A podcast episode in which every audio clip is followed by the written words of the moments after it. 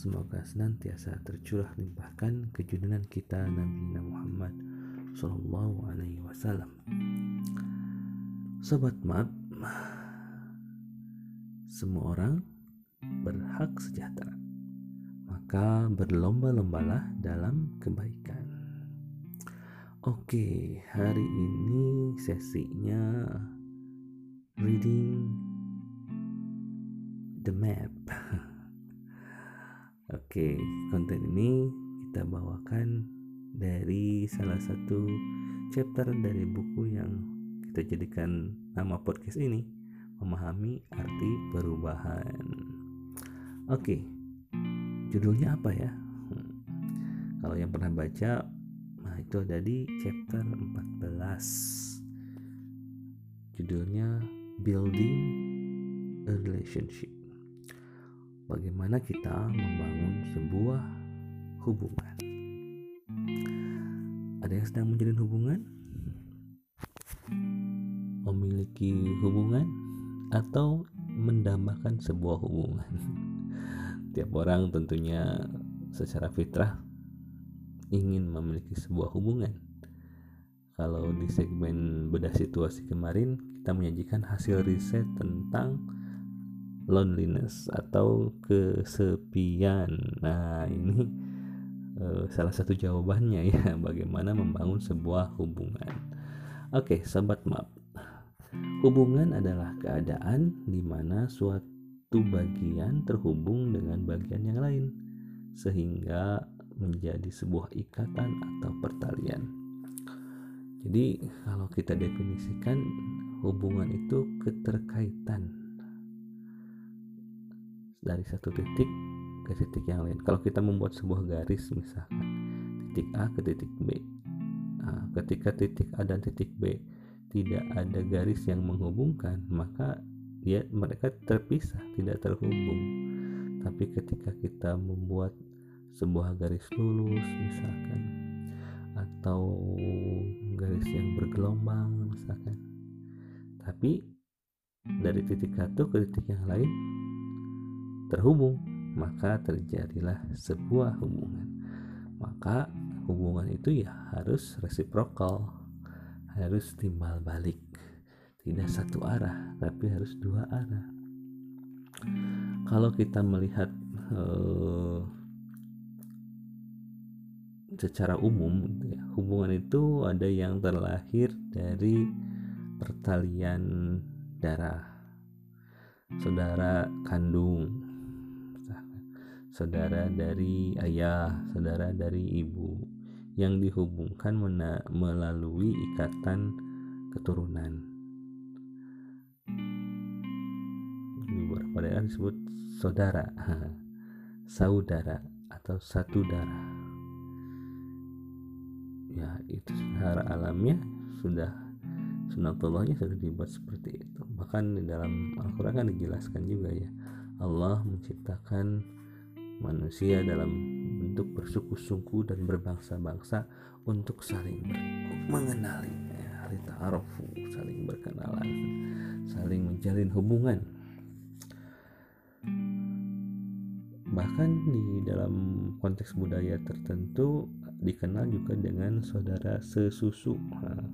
Karena disusui oleh ibu susu yang sama walaupun beda keturunan dalam aturan agama itu dikatakan tidak boleh dinikahi karena satu darah juga satu persusuan gitu.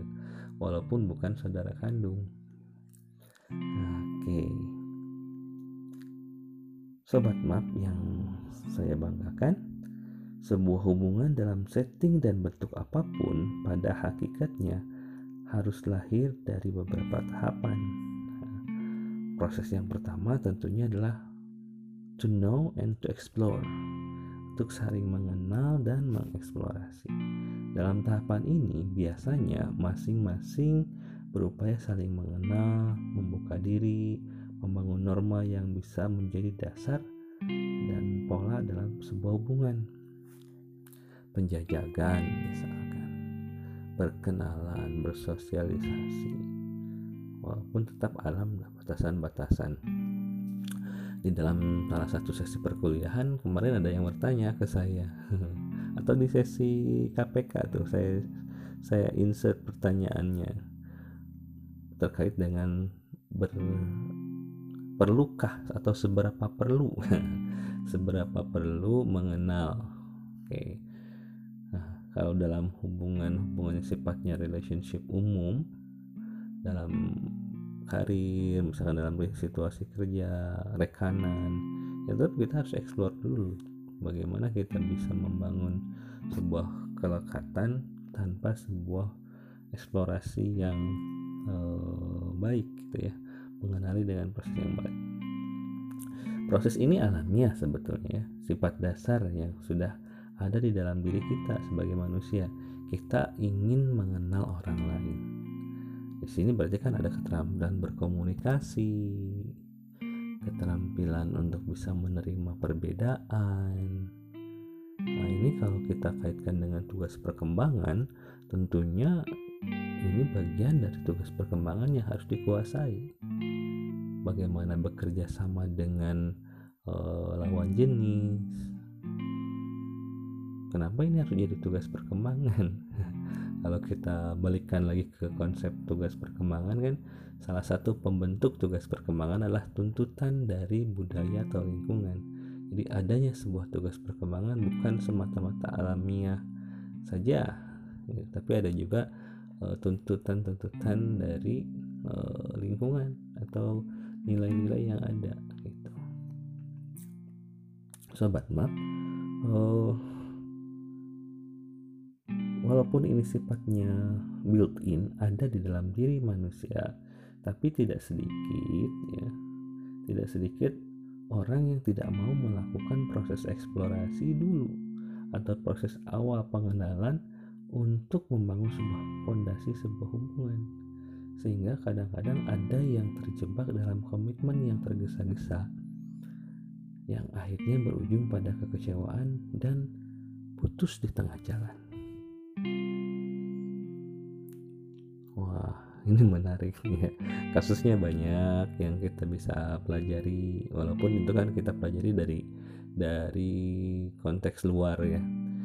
Kalau uh, yang ditemukan lebih mendalam mungkin ketika kita berkonsultasi misalkan kita bisa mengeksplor lebih jauh. Nah kenapa banyak orang yang enggan mengeksplor enggan mengenali Pertanyaan, kalau kita bawa ke konteks rumah tangga, apakah harus, apakah perlu berkenalan terlebih dahulu? Ya, berkenalan sewajarnya, mengenal eh, kejelasan keluarganya, mengenal tabiat awalnya. Itu sebagai pintu masuk boleh sewajarnya tidak melanggar batas-batas. Itu boleh. Menurut saya itu wajar karena sifat alamiah manusia kan ingin mengenal. Tapi kalau dalam konteks membangun rumah tangga justru yang perlu dibangun adalah kesiapan. Keinginan kemauan untuk terbuka dan membuka diri dan terus menerus mau berupaya mengenali pasangan kita. Karena setelah menikah, kita akan menemukan orang yang baru lagi. setelah kita menjalin sebuah ikatan yang resmi kita akan terus bertemu dengan orang yang baru di dalam rumah tangga kita setiap hari akan bertemu dengan pasangan kita. Dan setiap hari itu adalah orang yang baru. Dalam pengalaman saya sebagai suami gitu ya sebagai pasangan setiap hari selalu ada yang baru. Dan kalau kita malas mengenali itu maka nah relationship yang terbangun itu mungkin akan terjadi stagnasi gitu ya. Oke sebuah hubungan selain harus dibangun melalui fondasi eksplorasi pengenalan dan pemahaman ya, juga harus direkatkan dengan keutuhan komitmen Maknanya apa? Gitu ya.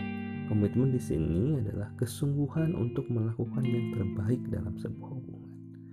Jika komitmen itu berhubungan dengan sebuah pekerjaan, misalkan bidang karir, maka pribadi yang memiliki komitmen akan bersungguh-sungguh dalam menjalani proses sehingga akan melahirkan kebaikan bagi dirinya dan pekerjaannya.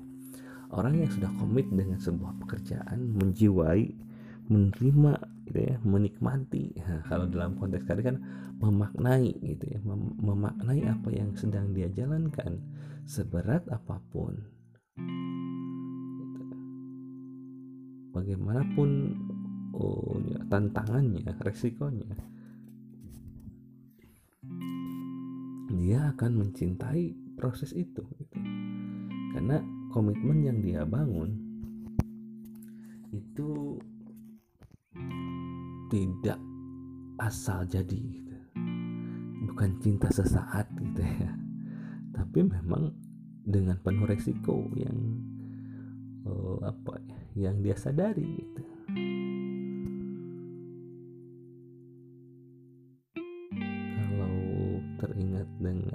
kalau dengan membahas ini gitu ya saya jadi teringat sebuah lagu dari Audi.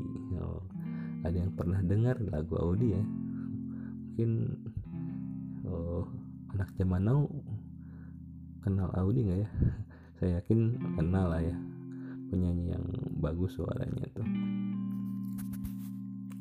Ada lagu dibalas dengan dusta gitu ya kurang lebih sayurnya mana bisa searching lah di di YouTube ya. Kalau yang saya ingat sih kayaknya seperti ini kurang lebih. Semudah itu kau ucapkan kata maaf kekasihku. Setelah kau lakukan lagi kesalahan yang sama. Di mana perasaanmu? Saat kau melakukan salah yang sama Inikah cara dirimu Membalas tulus cinta yang telah ku beri? Oh menyakitkan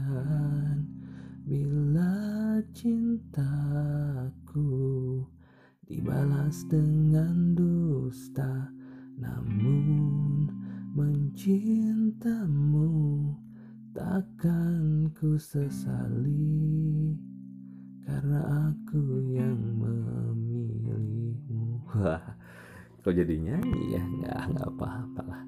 Ekspresi gitu ya. lagu itu ekspresi bisa membaca banyak situasi, bisa belajar dari banyak rasa. Nah dalam setiap lagu itu beraneka pelajaran yang bisa kita pelajari. Saya suka membedah mempelajari gitu nah di lagu ini menarik nih.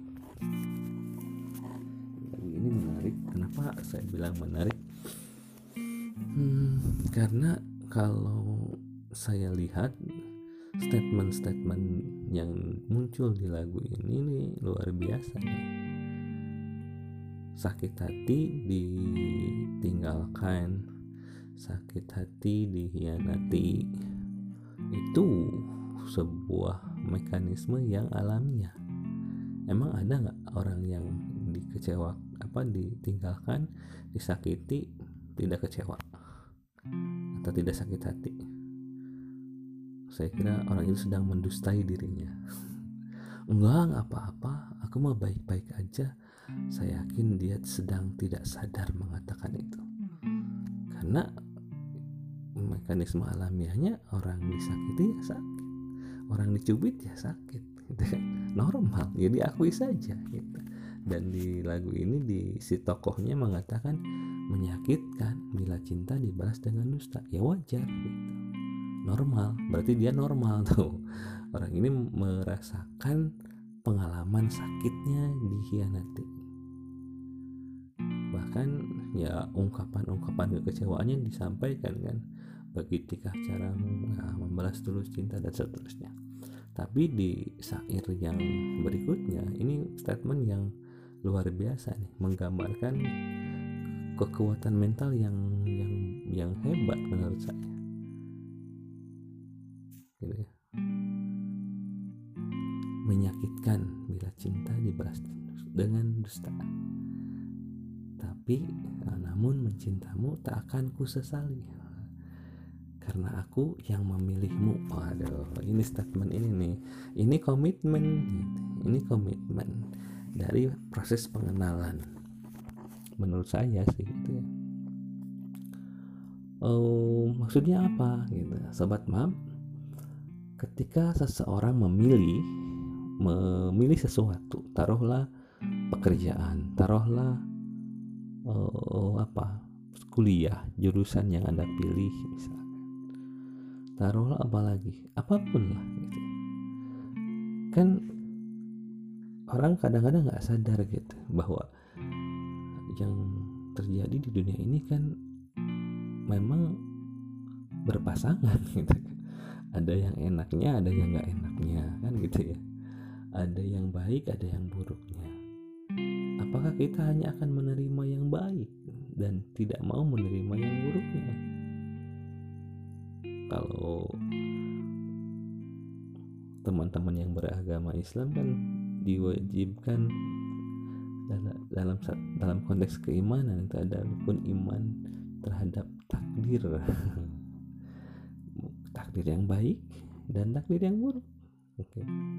Dua-duanya harus diyakini itu bagian dari keimanan Nah, kadang-kadang kita tidak sadar bahwa yang kita pilih ada dampak baiknya dan ada dampak buruknya. Kita hanya siap menjalani yang enak-enaknya saja. Nah, orang yang punya komitmen itu sadar betul dengan konsekuensi enak dan tidak enaknya. Maka dia akan mencintai seutuhnya proses yang dia pilih gitu.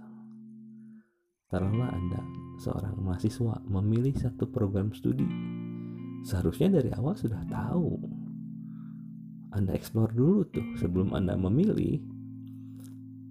Anda explore dulu prodinya apa orientasi kerja ke depannya apa peluang karirnya seperti apa keterampilan yang dipelajarinya apa saja otomatis kalau ada konteks-konteks praktek prakteknya seperti apa saja. Jangan mau enaknya saja. Itu bukan bukan komitmen yang seperti itu. Karena konsep dasar dari komitmen itu ya, adalah kesungguhan kesungguhan untuk melakukan yang terbaik dalam sebuah relationship Bentuk hubungannya bisa apa saja. Hubungan antara diri dengan pilihan itu juga hubungan. Harus terkoneksi dengan baik. Tuh. Nah, di lagu yang tadi okay, tuh orang ini dengan dengan sadarnya mengatakan aku tersakiti, oke, okay, menyakitkan memang. Ketika cinta dibalas dengan dusta, tapi mencintaimu tapi memilihmu tapi pilihan ini tapi pekerjaan ini menjalani pekerjaan ini, menjalani perkuliahan ini, menjalani hubungan ini, menjadi suami, menjadi istri, tak akan aku sesali gitu. Kenapa tidak akan aku sesali? Karena aku yang memilih untuk menjadi ada di sini. Aku sadar aku di sini. Nah, aku sadar maka aku ada.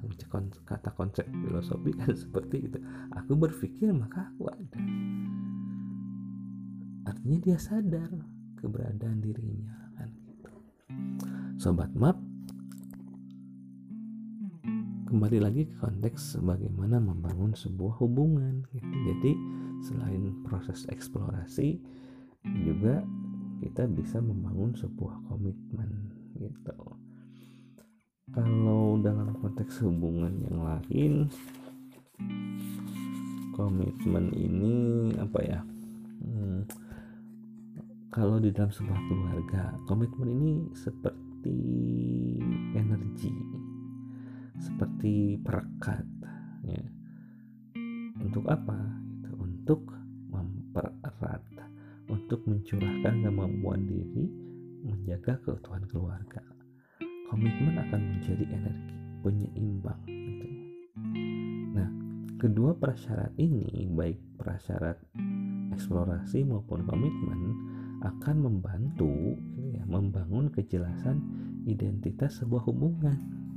Kalau kata lagu kan mau dibawa ke mana hubungan kita? Ini pertanyaan ini mau dibangun dengan komitmen apa? gitu mau dibawa ke mana perkuliahan kita? Mau dibawa ke mana pekerjaan kita? Ah kita mah mengalir aja gitu. Emangnya air mengalir? Gitu kita punya kehendak kita punya kesadaran maka bangunlah itu gitu. karena proses eksplorasi dan proses komitmen dua-duanya mempersyaratkan kesadaran gitu. Gitu nah di dalam konteks hubungan yang sifatnya uh, apa ya uh, kemanusiaan taruhlah suami dan istri. Atau yang memang interaksi antar manusia atasan bawahan tim kerja misalkan. Kita tergabung dalam sebuah bidang pekerjaan misalkan ada satu prinsip yang saya oh, dapatkan gitu ya. Syarat sebuah hubungan agar bisa bertahan langgeng bisa bertahan lebih uh, kalau dikatakan abadi kan tak ada yang abadi ya selain Allah yang maha menciptakan dan tidak ada yang lain. Syaratnya apa kalau tadi mah kondisi ya prasyarat gitu ya. Sebelum kita mau membangun sebuah hubungan maka munculkan ke keinginan kita untuk terus mengenali, menggali informasi, menggali, mengenali, memahami, lalu dari situ kita bisa berkomitmen, membangun komitmen yang kokoh, yang jelas, yang kuat. Nah, ketika ya, hubungan itu sudah diikat, kita sudah memilih, kita sudah memilih, ya. maka kalau dalam konteks rumah tangga misalkan suami istri resepnya sederhana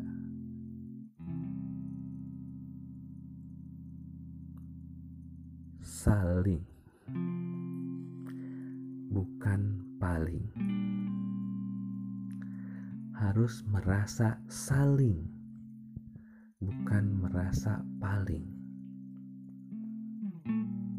Belum jelas ya? Harus merasa saling membutuhkan. Bukan paling dibutuhkan. Harus merasa saling mencintai bukan paling dicintai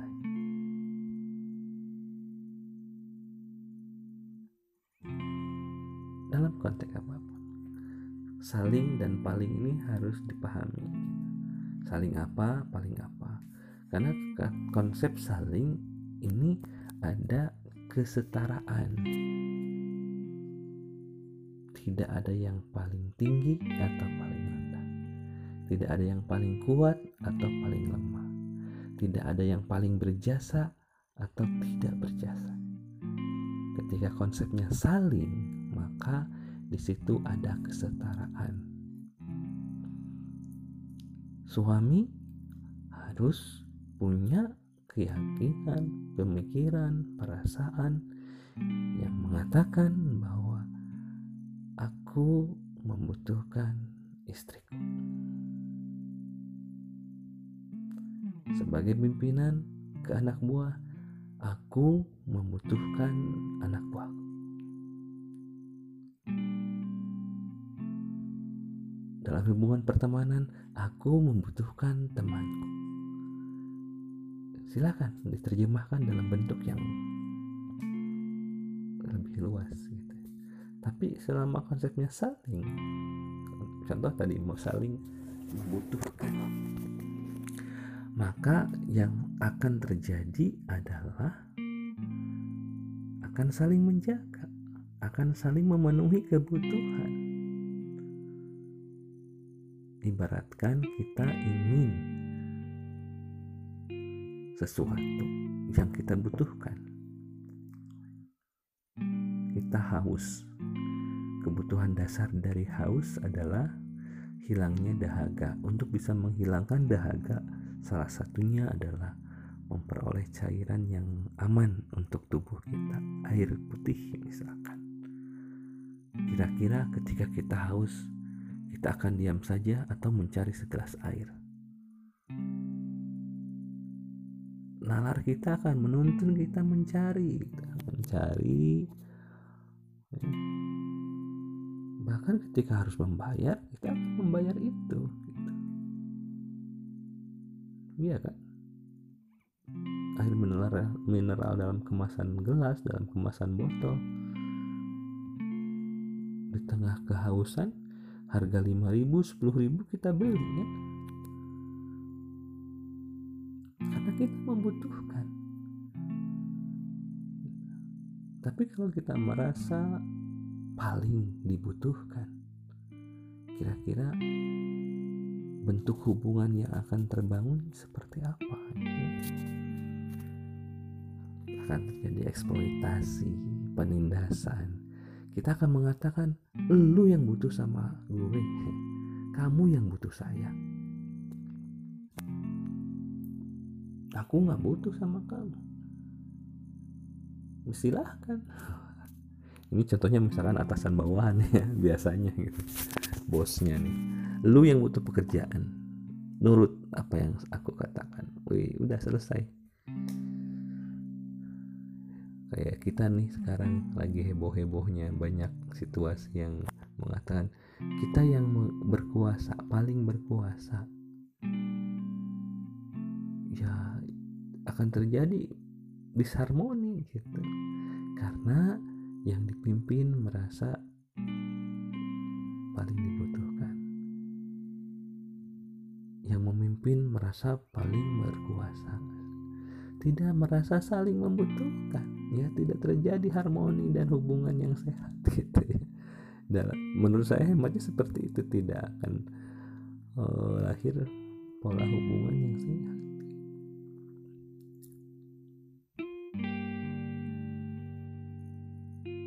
Resep ini bisa diterapkan dalam membangun hubungan apa saja menurut saya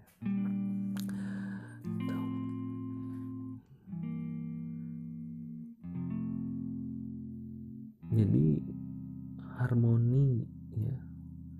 Kalau bahasa IPA-nya bukan simbiosis mutualisme gitu ya. Saling membutuhkan saling mencintai. Ini indah banget kehidupan ini sangat indah sekali. Sobat map semua orang berhak sejahtera maka berlomba-lombalah dalam kebaikan. Membangun sebuah hubungan. Pondasinya tadi dua saling mau terus belajar mengenali dikuatkan dengan tonggak komitmen yang kuat dan direkatkan dengan prinsip saling dan menghindari jebakan paling. Itu sederhana sekali sebetulnya tapi kadang-kadang agak berat itu ya. Kadang-kadang ego-ego pribadi kita gitu ya belajar menurunkan kepentingan diri. Kalau kata orang tua kita itu mengalah untuk menang itu agak sulit diterjemahkan sebetulnya kalau kita tidak paham konteksnya.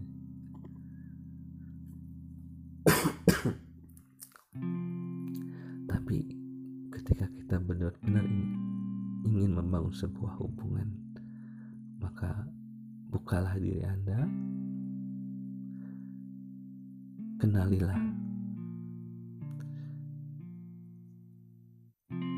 orang-orang di sekeliling anda maka terhubunglah anda dengan sekeliling anda karena salah satu indikator kesejahteraan adalah harmoni. Harmoni itu lahir dari nada-nada yang berbeda. Tidak ada nada yang paling menonjol. Mereka akan bertautan, saling terhubung menjadi sebuah harmoni yang indah. Mari kita bangun hubungan yang sehat dengan teman kita, dengan saudara kita, dengan pasangan kita yang sudah memiliki pasangan, dengan istri, dengan suami. Bangunlah rasa saling membutuhkan, saling mencintai, saling memberi manfaat, karena itu sangat indah sekali dan ini akan mengajarkan diri kita untuk bisa menahan diri ketika diri sudah merasa jumawa. Misal ya. Kata bawahannya kita ini udah kerja capek-capek tapi begini begini begini. Bos itu enak-enakan gini gini gini.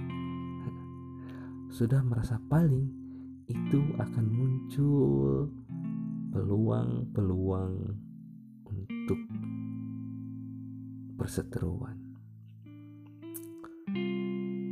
karena merasa paling paling paling diajukan paling capek kalau di keluarga misalnya yang sudah berkeluarga yang sudah punya omongan misalkan istrinya mengatakan kamu enak-enakan di luar bekerja habis kerja bisa main dulu makan enak di luar aku di rumah capek tahu nyuci masak ngurus anak. Karena merasa paling capek. Suami juga merasa paling capek. Tahu mah wah aku ini udah capek bapak bapak bapak saya kira dengan kata kunci paling itu yang akan muncul lebih banyak pada perseteruan eksploitasi kesakitan. Itu menurut saya pribadi itu tidak tidak akan membangun hubungan yang sehat. Muncul peribahasa Sunda tema ya awet sih cuma rajet gitu. Maksudnya awet rajit itu rusak. Awet rusaknya gitu. Bersama-sama tapi tidak bersama. Oke sobat map yang saya cintai dan saya banggakan. Reading the map saya kira cukup sampai di sini. Sudah 34 menit ya. Hampir setengah jam lebih. Mudah-mudahan bisa bermanfaat. Sekali lagi kita flash uh, secara singkat nih bahwa sebuah hubungan itu akan terjalin. Sebuah hubungan itu menghubungkan satu dengan yang lain. Jadi tidak ada hubungan kalau tidak terhubung. Agar bisa terhubung dengan kuat maka kenalilah siapa yang ingin kita jalin hubungan dengan siapa. Relasi yang seperti apa proses mengenal proses mengeksplorasi proses memahami tidak hanya cukup satu hari tapi lakukan secara berkesinambungan. Karena kita akan menemukan informasi yang baru terus. Kita akan menemukan pemahaman yang baru terus. Lalu kuatkanlah dengan komitmen. Kesungguhan tekad yang sehat untuk memberikan yang terbaik. Dalam hubungan itu apakah itu hubungan pekerjaan apakah itu hubungan akademik apakah itu hubungan emosional silahkan itu diterjemahkan. Dan untuk mengokohkan hubungan itu maka perkuatlah prinsip saling dan hindarilah prinsip paling mudah-mudahan sobat map semuanya bisa membangun hubungan-hubungan yang sehat dalam setting pekerjaan, dalam setting pendidikan, dalam setting berkeluarga. Nasrum minallah wa fatun karib, pastabikul khairat. Semua orang berhak bahagia, maka berlomba-lombalah dalam kebaikan. Assalamualaikum warahmatullahi wabarakatuh.